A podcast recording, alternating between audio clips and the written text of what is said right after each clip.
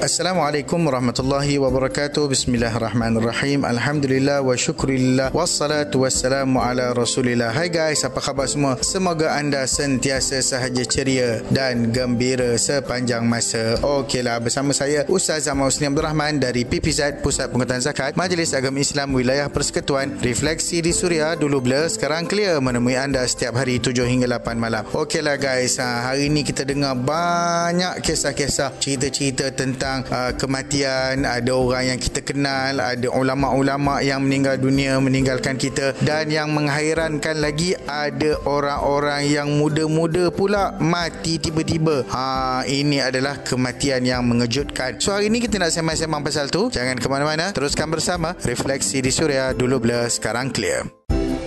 Oleh Kedah Pinang Ampalayan seratus enam perpuluhan sembilan F M, Refleksi di Suria, dulu blur sekarang clear, bersama saya Ustaz Zaman Uslian Abdul Rahman. Baru-baru ni Ustaz, kita dengar ramai orang meninggal dunia. Paling risau yang muda pun ada. Apa tandanya tu Ustaz? Okey guys, kematian ni actually tak kenal usia dan sesiapa sahaja pun. Allah Subhanahu Wa Taala berfirman dalam Suratul A'raf ayat tiga puluh empat, bagi tiap-tiap umat ada tempoh yang telah ditetapkan, maka apabila datang tempoh ajalnya, tidak dapat dikemudiankan dan juga juga tidak dapat didahulukan walau sesaat sekalipun. Haha. Syaikh Muhammad Zuhaili ketika tafsirkan ayat ni ada kata, setiap umat daripada umat-umat yang ada dan begitu juga setiap generasi daripada generasi yang ada punya ketetapan umur yang tertentu sebagaimana yang termaktub dalam ilmu Allah Subhanahu Wa Taala. Bila umur tersebut dah sampai ke hujung dia, maka akan terputuslah kehidupan dan dia akan mula berpisah dengan dunia tanpa secepat ataupun lambat walau sesaat sekalipun. Ada hadis yang menyatakan kalau mati mengejut ni salah satu daripada tanda-tanda kiamat. Betul ke? Ha, nak tahu lagi? Relax, banyak lagi kita nak story. Teruskan mendengar Refleksi di Suria, dulu blur sekarang clear.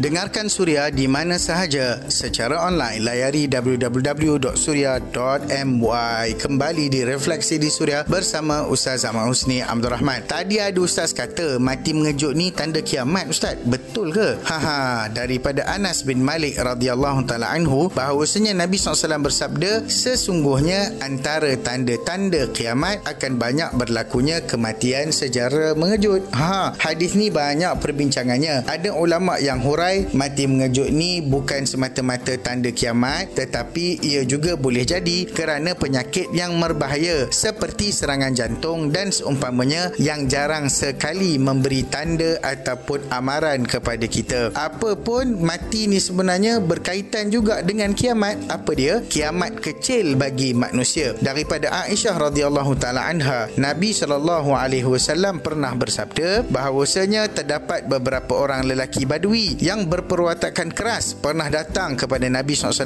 wasallam lalu bertanya kepada baginda sallallahu alaihi wasallam, bilakah berlakunya kiamat? Nabi sallallahu alaihi wasallam lantas melihat kepada insan yang paling muda di kalangan mereka sambil berkata, jika anak kecil ini masih hidup dan dia masih lagi belum lanjut usianya, bahawasanya kamu akan pasti menemui kematianmu. Hadis riwayat Bukhari dan Muslim. Haha, apa maksud kata-kata Nabi ini? Ha, maksudnya bila mana Nabi kata budak ni dah tua, lepas tu kamu akan bertemu dengan mati kamu. Ah, maksudnya dekat sini kiamat kecil ni berkaitan dengan kematian. Ah, untuk orang yang telah meninggal dunia, maka dianggap itulah berlakunya kiamat bagi dirinya. Imam Ibn Kathir berkata yang dimaksudkan adalah berlalunya kurun mereka dengan memasuki alam akhirat. Ah, siapa-siapa yang dah meninggal, dia dah masuk hukum alam akhirat. Akhirat. Ha, so mati ni berkaitan dengan kiamat kecil dalam kehidupan seseorang. Eh, tak habis lagi ni tahu. Dengar-dengar memukar sedar. Refleksi di Suria, dulu blur sekarang clear.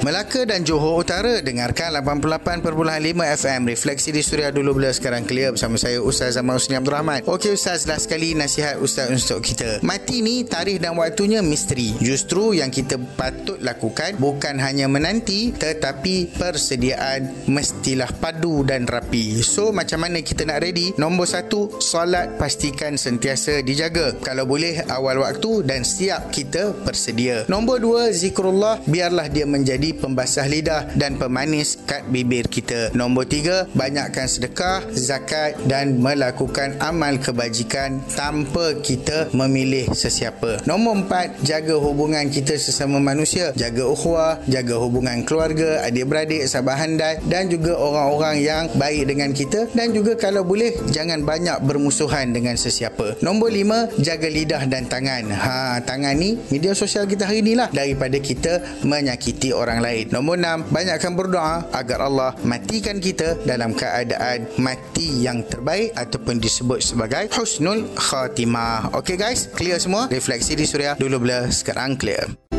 Kembali menghiburkan Refleksi di Suria dulu bila, sekarang clear bersama saya Ustaz Zaman Uslian Abdul Rahman. Alhamdulillah, kita telah sampai ke penghujung perbincangan. Moga-moga ada manfaat dan panduan untuk kita sama-sama amalkan. Kalau anda terlepas siaran pada kali ini, anda masih boleh layan Suria menerusi podcast. Mudah sahaja muat turun aplikasi Suria F M. Kalau ada yang nak bayar zakat, boleh buat secara online, no problem. Layari w w w dot zakat dot com dot m y. Kalau anda ada soalan, ada perbincangan, cadangan dan seumpamanya, boleh WhatsApp Suria di kosong satu dua lima lima lima satu kosong lima tiga atau D M Instagram saya at Ustaz Husni. Jangan lupa hashtag D B S C. Temui anda setiap hari tujuh hingga lapan malam. Kemantian menghampiri, itu pasti. Soalannya ialah, are we ready? Assalamualaikum warahmatullahi wabarakatuh.